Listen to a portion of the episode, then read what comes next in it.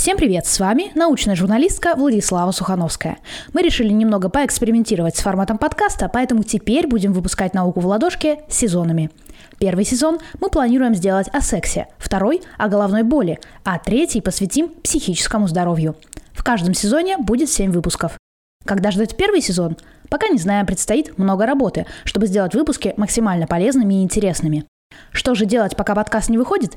Читайте короткие статьи «Науки в ладошке» на Яндекс.Кью, а также в группе «Науки в ладошке» ВКонтакте, страничке в Инстаграм и в Телеграм-канале. Мы будем выпускать новые статьи раз в 2-3 недели.